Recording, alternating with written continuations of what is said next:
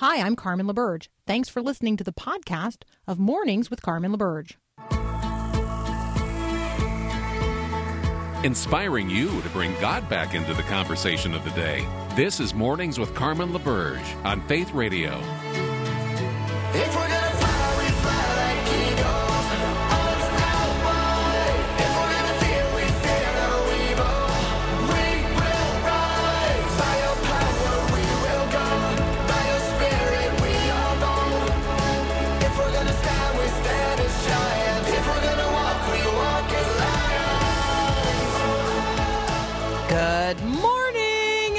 Morning, good morning, good morning.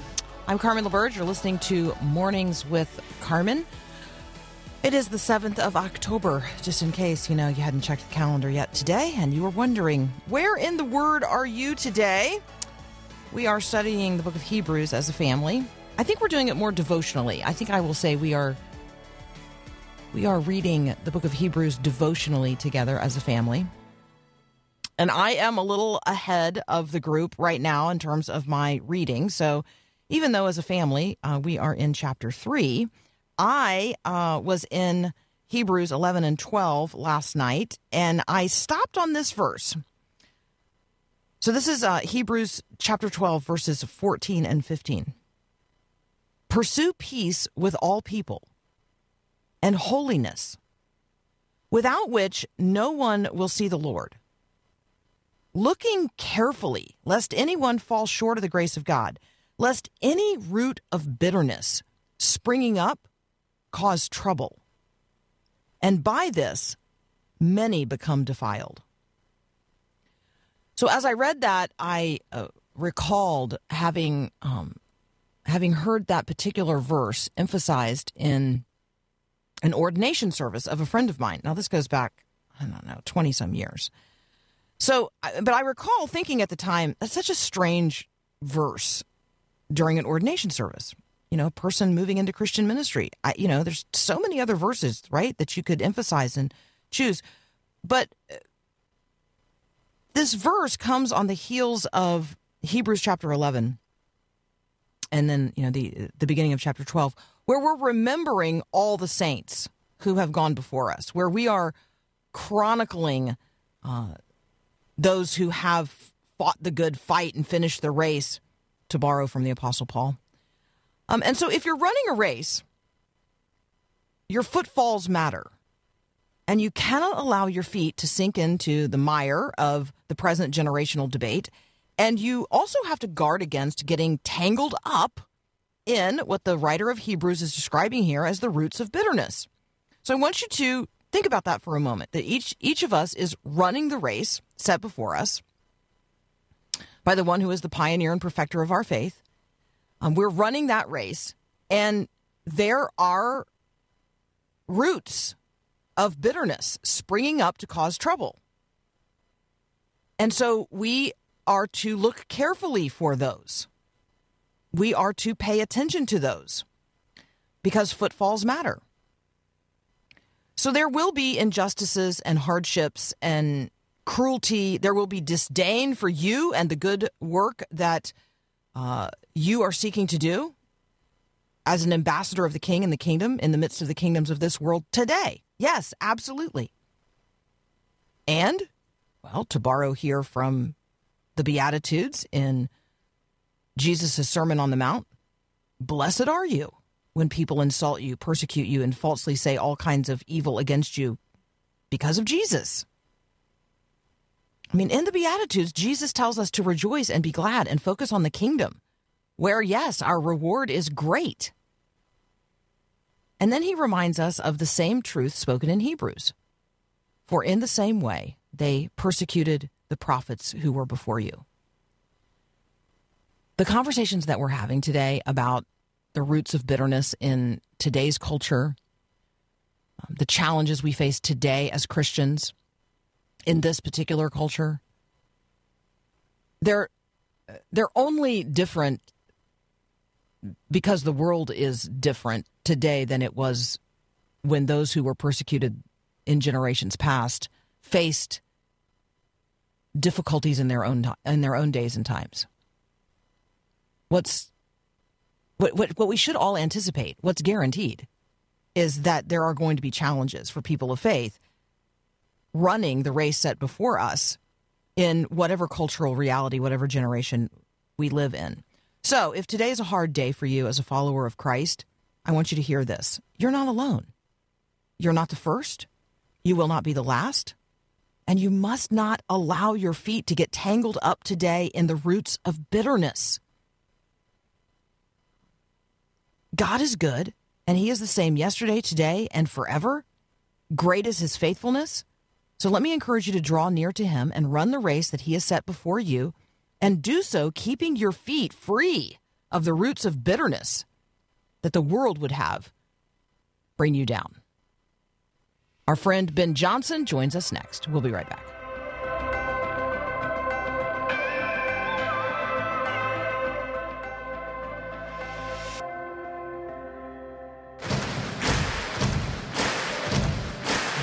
Is my right, a right given by God to live a free life, to live in freedom. All right, Ben Johnson is back. He's a media reporter for the Daily Wire. You can also find him online at The Rights Writer. Ben, good morning. Good morning, Carmen. Good to be with you as always. Oh, it's such a joy. All right, my friend, let me just ask this. Here's a fact check. I mean, you wrote an article on it, so I feel like you're prepared to have this conversation. Do most Americans oppose the Hyde Amendment? Uh, that would be false.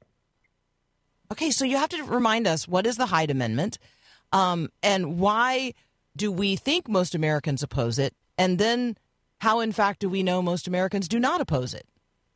Excellent questions as always. So, the Hyde Amendment, uh, of course, is U.S. policy that is is not found in any one bill. It's actually scattered throughout uh, multiple spending bills all throughout the federal government. But it uh, came about in the uh, mid to late 1970s from uh, now deceased Congressman Henry Hyde of Illinois. And essentially, it blocks U.S. taxpayer funds from financing abortion in most cases. Uh, you can still finance abortion cases of uh, rape and incest, but for every other case, federal dollars cannot be used for that purposes. Some state Medicaid programs will use state funds, but U.S. federal dollars cannot wherever this is invoked. Now, uh, this is a policy, again, that goes back to 1976, 77. Jimmy Carter signed it, Bill Clinton signed it, Barack Obama signed it. Joe Biden voted for it and supported it until he decided he wanted to run for president in 2019, and he changed a 40 year position on, on that issue in order to run for president.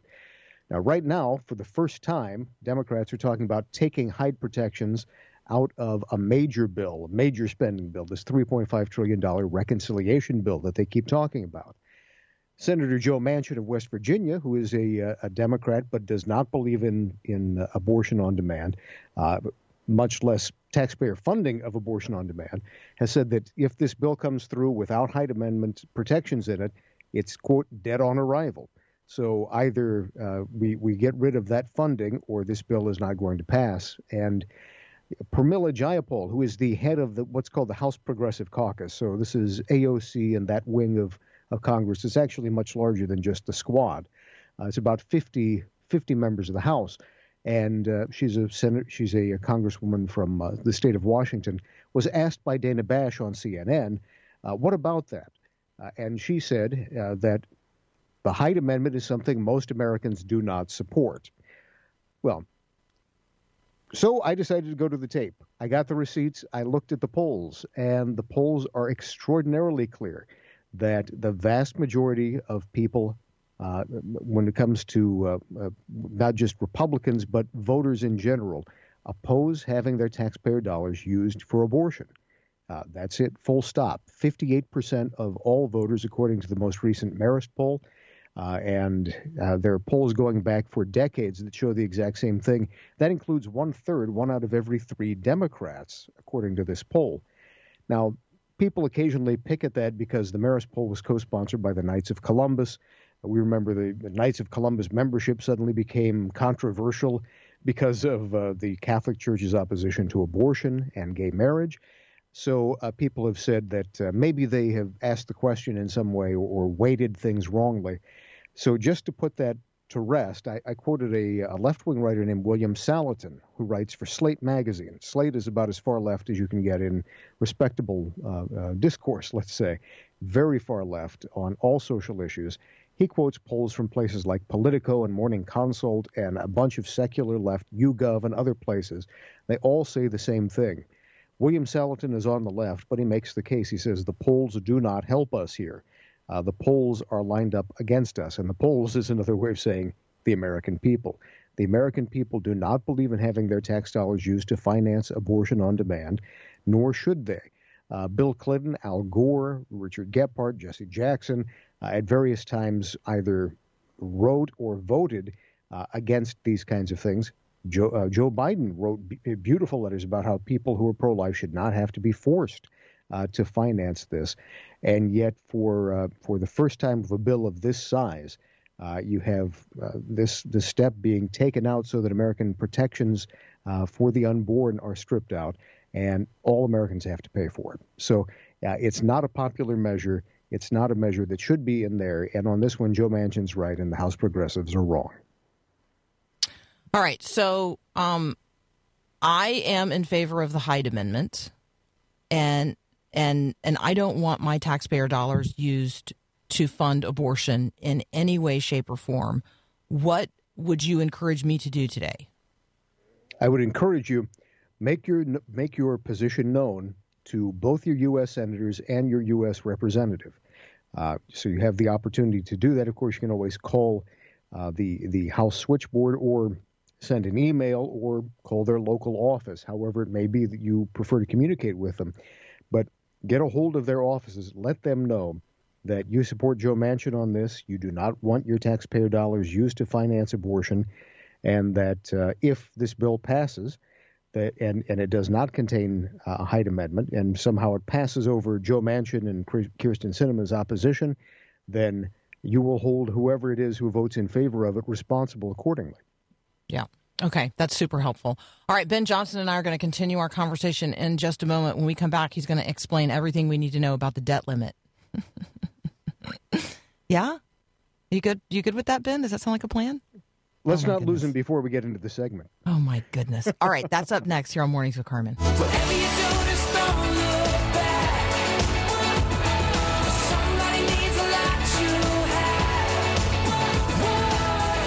Well, depending which uh, media headline you're reading, you might see a headline that says what would happen if the most economically powerful country in the world were to default on its debt. You might read it this way U.S. debt default payments um, and the looming catastrophe, uh, trillion dollar platinum coin. Um, those are some of the headlines related to the question uh, of whether or not the United States is going to default um, on its debt. What's going on here, Ben? Well, uh, this this is one of those uh, issues that uh, people's eyes tend to glaze over, but it really is an incredibly important issue.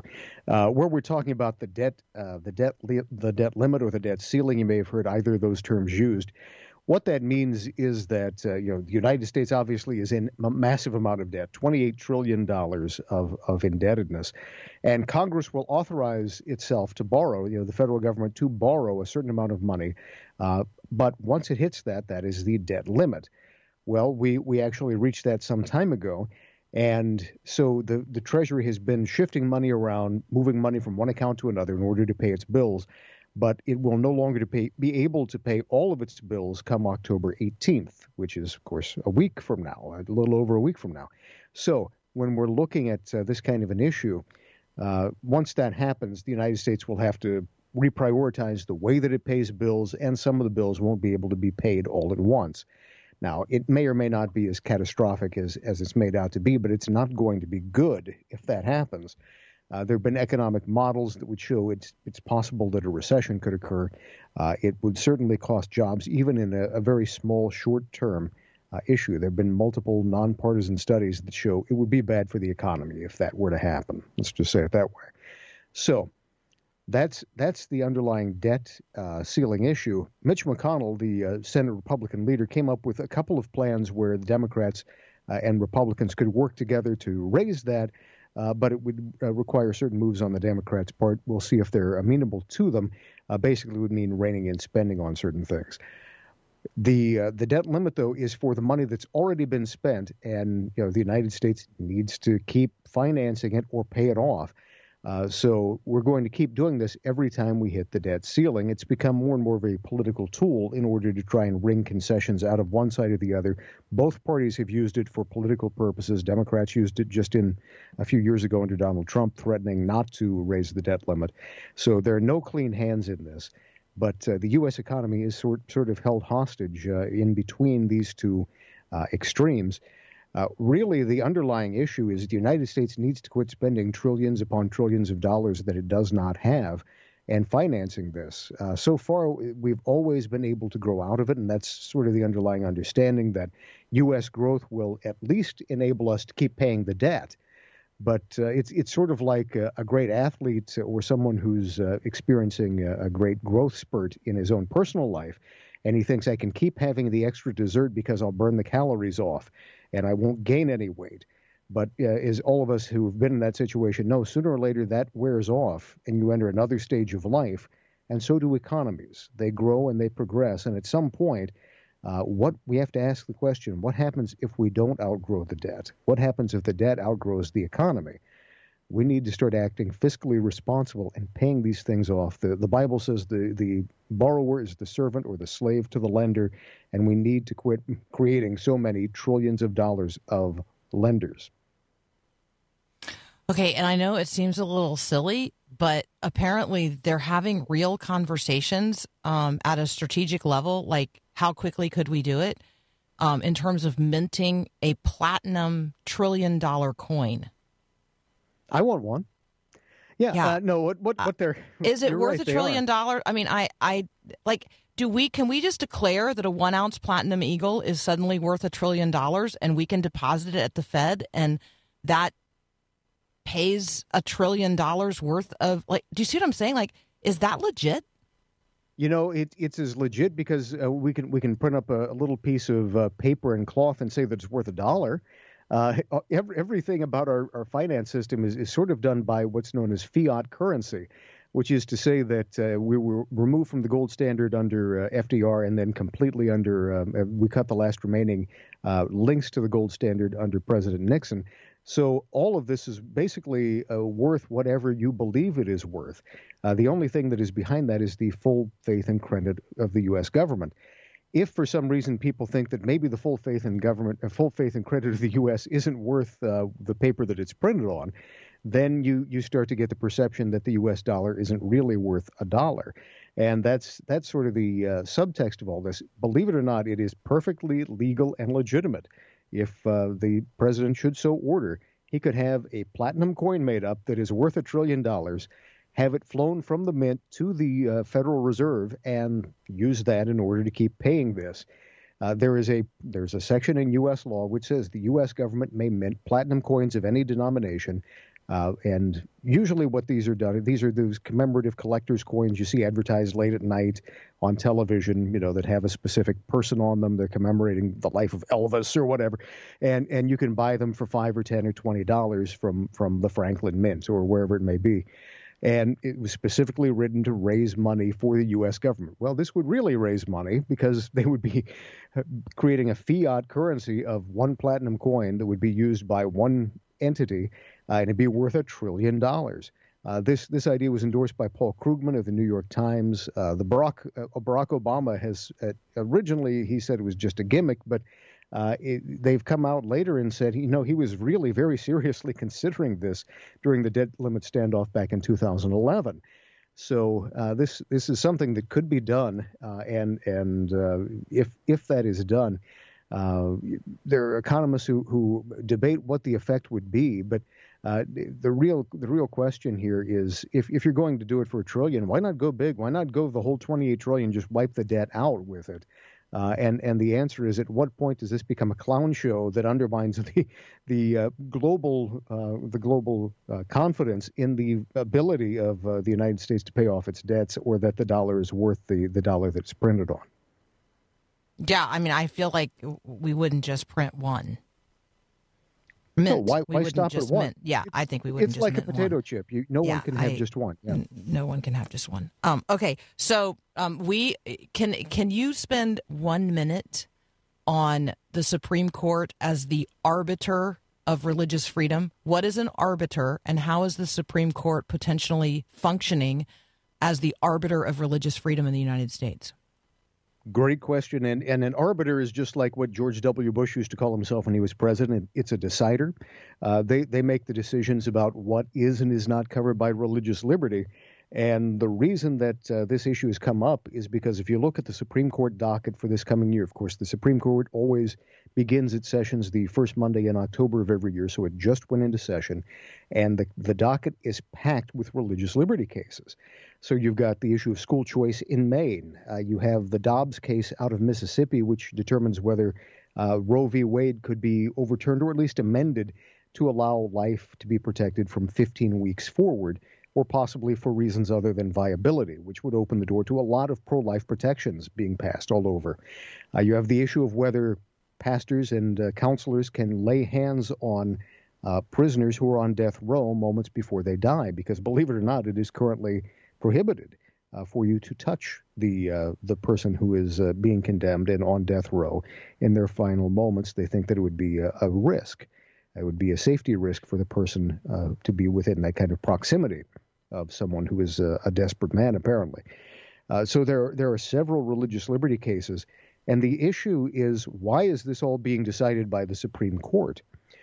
And uh, the, there was a piece at UPI that sort of delved into this. My my answer to this is very simple, which is this is what happens when legislators have no respect for the First Amendment or religious liberty. You have laws that gra- egregiously, vastly overstep their ability uh, under the First Amendment that disregard people's religious liberties, their ability to live out their faith, not simply on Sunday morning, but day in and day out, wherever it is they happen to be. And when legislators ignore that, the only recourse that people have, that honest, good people have, is to go to the courts and to fight and to show the kind of legal resistance that we have. Uh, that's one of the great things that came out of the previous administration. We have a whole level, a whole new, uh, not just one group, but uh, hundreds of judges all over the country that respect the First Amendment. And these judges are are now making a big difference in these cases, and three of them happen to be on the U.S. Supreme Court.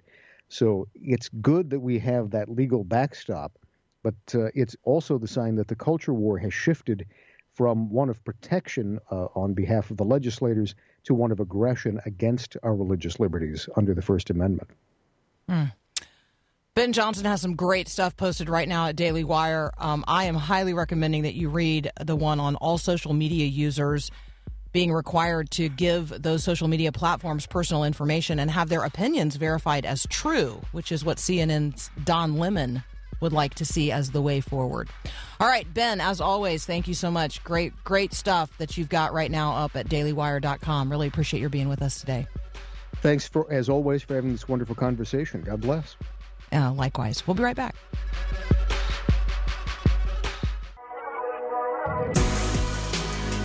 All right. Uh, the number of Americans with a criminal history or cri- criminal record has risen consistently over um, the past three decades. A full quarter, um, nearly one third of all adults in America of working age have a criminal record. So everybody needs a second chance. How do they get that second chance? We're going to talk with John Purcell about the Second Chance Business Coalition. That's up next here on Mornings with Carmen. When a teenager doesn't know what's expected in your home, he does what seems right in his own eyes. And that's a formula for disaster. Hi, I'm Mark Gregston with Parenting Today's Teens. A good way to avoid chaos in the teenage years is to establish what I call a belief system for discipline. It's a clear plan for the standards expected in your home. Think about what you want in your household, the lines you don't want crossed, and consequences for crossing them. Create some structure by communicating what you expect, then following through with discipline and privileges for corresponding behavior. Take a stand against chaos in your home. Your clearly stated belief system can be the recipe for a happy and healthy family. Want to hear Mark in person? For a list of upcoming events, go to parentingtodaysteens.org. That's parentingtodaysteens.org.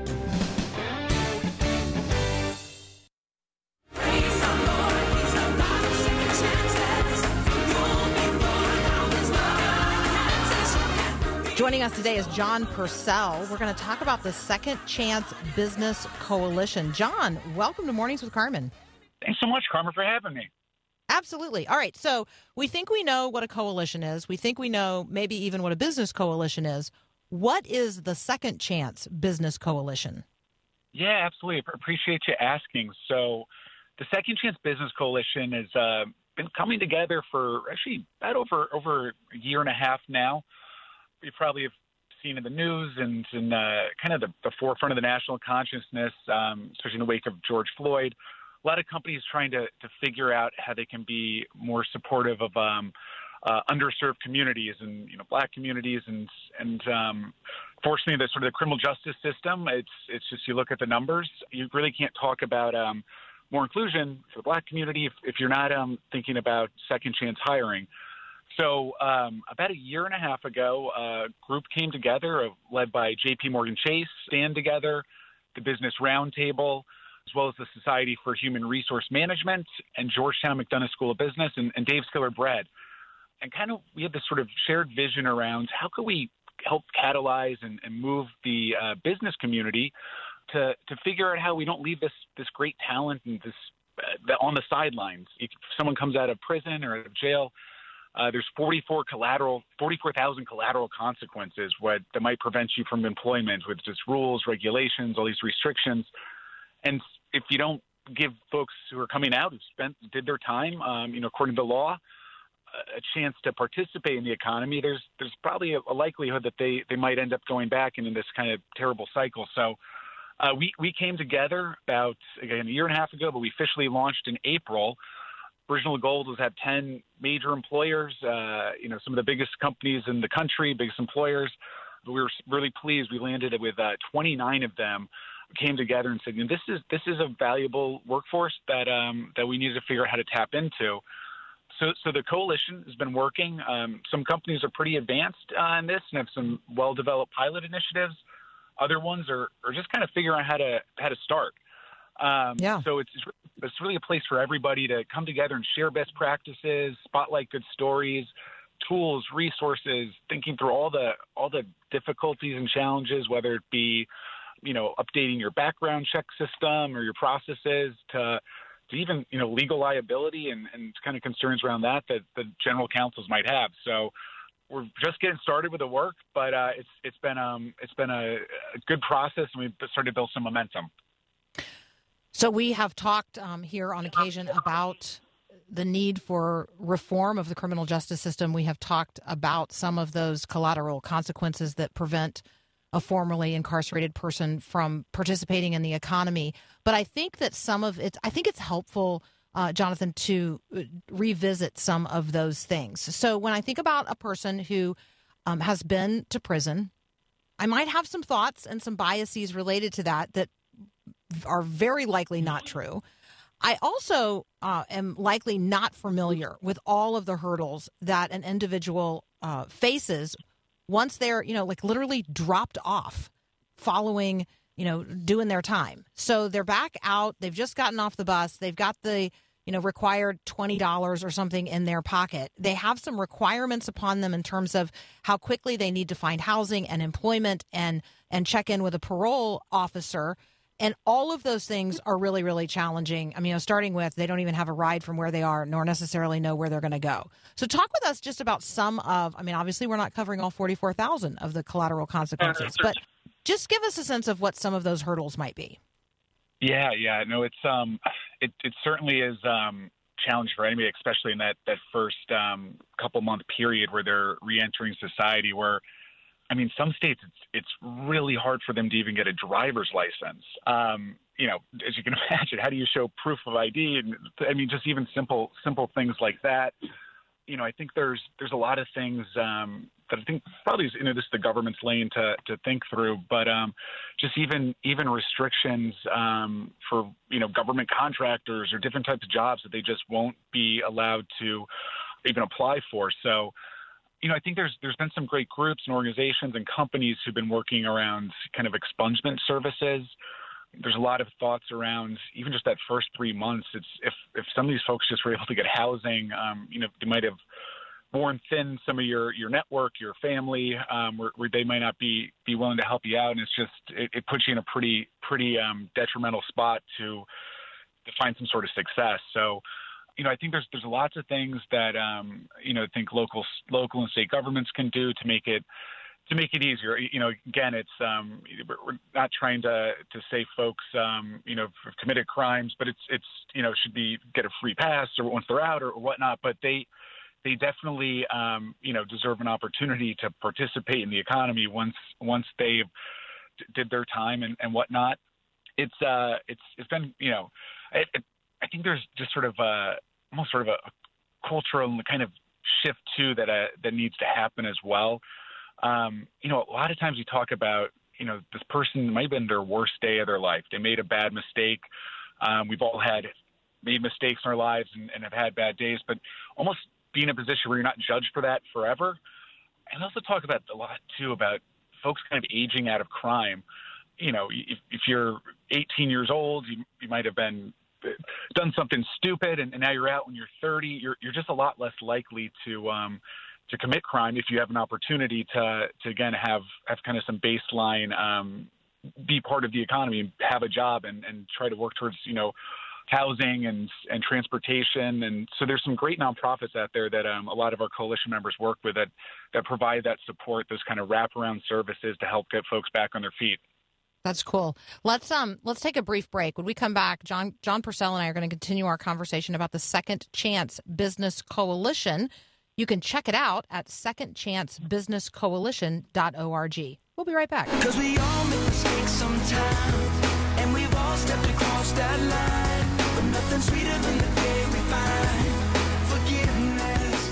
Continuing our conversation now with John Purcell.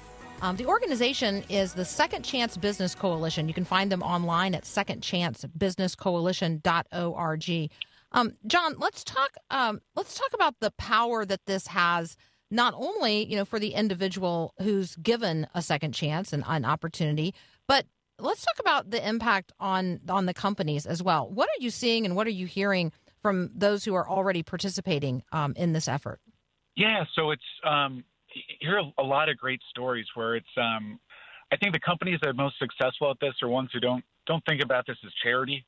They think about the the business case for it, where bringing these diverse backgrounds, diverse life experiences, actually can enhance the company and, and make them uh, better connected with all different parts of society, and, and they, they do bring a lot of value. So, you know, kind of in the business case, you, you see folks who are so grateful for being given that second chance that they end up staying with a company a, a much longer time. There's this is a big thing. We're sort of this great recession right now, and and you think through how much it costs to train, retrain, um, upskill, and, and keep talent. There, there's a good business. I mean, there's there's you know thousands of dollars that go into that. But if you're able to keep someone there for several years and they continue to to again grow and and upskill and, and create value for your company, you're able to see the actual numbers where it does make sense to tap into this tap into this um, non-traditional talent pipeline. Yeah, I remember conversations that we had with Van Jones um, when CNN did their redemption project a couple of years ago, and that helped us have a window into just the real the real lives and the circumstances of people who, you know, as you say, they did a stupid thing, but uh, potentially a really awful, deadly thing, and and it's the worst day of their life, and they deeply regret it, and they have paid what our society considers you know the the due penalty for their actions.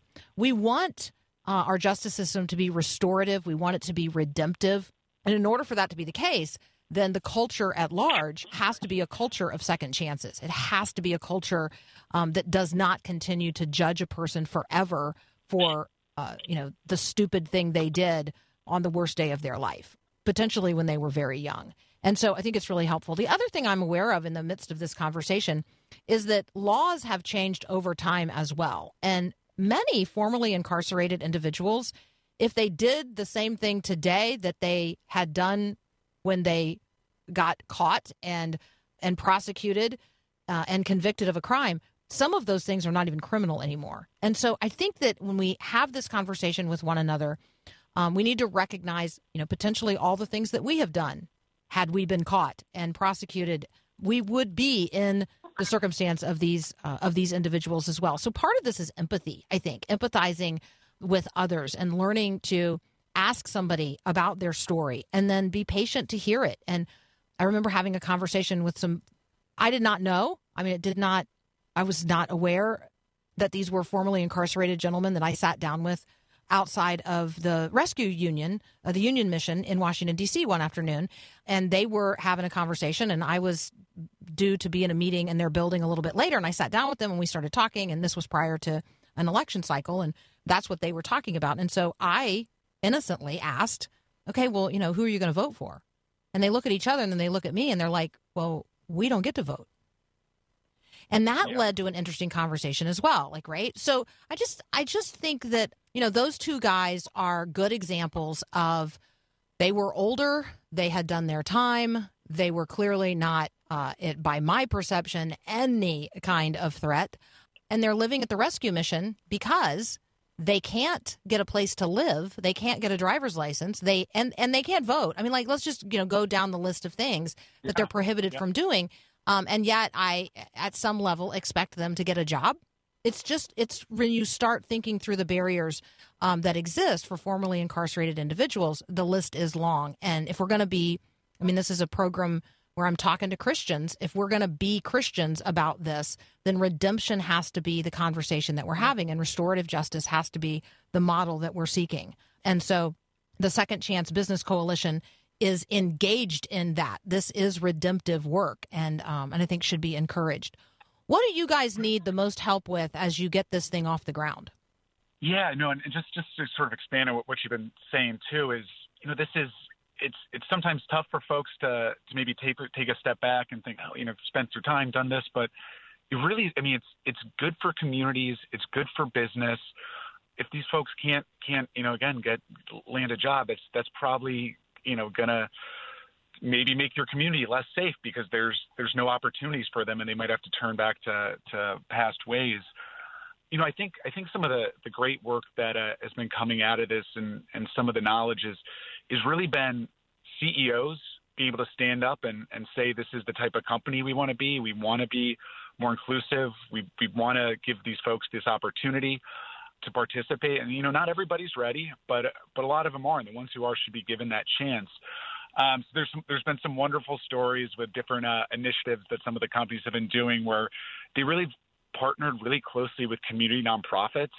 We found that that's been that's been kind of the special sauce to to make this successful. So, um, you know, supporting these groups, these workforce development groups, these reentry um, programs, initiatives, these you know C3s out there that that can really help make the connection. So, you know, if there is some reentry work, some again skilling, reskilling for in-demand jobs um, that we've that you know that we keep talking about, um, you know, workforce issues and workforce shortages. If they're able to work with these nonprofits and say, "Hey, these are the types of jobs we have open. Here's the type of folks we're looking for," um, you know, a lot of times it might be um, very entry level, just um, from from the nature of, of how uh, some of the formerly incarcerated might have, um, you know, been able to participate in the, uh, getting a quality education, and then having the nonprofits really know, like, hey, here's here's the right person for this. Here's here's the type of people, or, or here's maybe how we're going to change or manage or, or rework our, our trainings, so that we're getting folks into this in this pipeline and, and having these kind of just good conversations, building trust, and really is kind of a, a bottom up way too, because there is no kind of national group that has solved this. So it's, it's really about, I think, thinking about your community, who you're working with, and, and building these connections with these workforce development groups. And one of the actually the exciting things too that's that's come of this from from some of the pilot initiatives and and work from the companies is it's not even just helping folks who are getting in the second chances world. It's helping actually a lot of other underserved communities get into um, again these get on the radar of these HR groups and these re- recruit recruiters so that they can participate in these these good paying jobs and uh, you know enjoy the enjoy the you know economic prosperity that uh, that so many of us are able to do uh, in this country, but but also so many are kind of maybe um, left out because of you know a variety of circumstances, including um, having a past criminal record.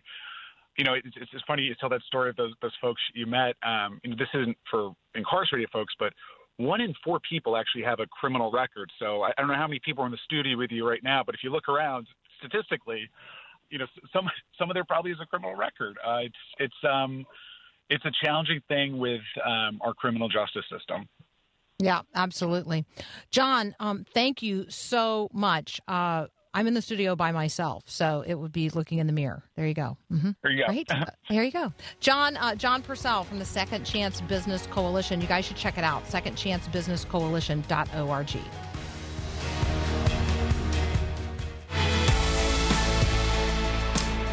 All right, I want you to imagine for a moment that your sin record followed you around uh, in the same way that criminal records follow formerly incarcerated people around today. So um, there's a box that many people have to check um, in terms of employment, and there's an effort across the country um, to ban the box. That box is the box that you have to check that says that you know you have a felony record. I want you to imagine that there's a sin box, and you have to check it. And you have to check it everywhere you go. And you have to check it no matter what. If you know that you have sinned and fallen short of the glory of God, you have to check the box. Well, obviously, we wouldn't have a box like that because all have sinned and fallen short of the glory of God. And so I am um, cognizant of the need to uh, protect children from sexual predation. So I'm not talking about specific crimes and uh, things that challenge us in our culture that are persistent. I'm not talking about that. I'm talking about the general population of those who are formerly incarcerated, um, have done their time, have quote unquote paid their debt to society. And then I'm challenging us as Christians to think about that from the Christian worldview. Who do we know that paid our debt for us? Well, we know Jesus. And what would Jesus have to say about not only visiting those who are in prison, but making a way for them once they're out? And do you really want a justice system to be redemptive and restorative, or you, do you just want to live in a constant punitive society? So let's have this conversation today. Um, think about it, pray about it, consider it, engage with um, a restorative ministry in your own community with those who are formerly incarcerated. The uh, the life yet to be lived and the good works yet to be done are yet to be seen. All right, we have another hour of Mornings with Carmen up next. Thanks for listening to this podcast of Mornings with Carmen LaBerge from Faith Radio. If you haven't, you can subscribe to automatically receive the podcast through iTunes or the Google Play Music app. That way, you never miss an episode. It's also available anytime at myfaithradio.com.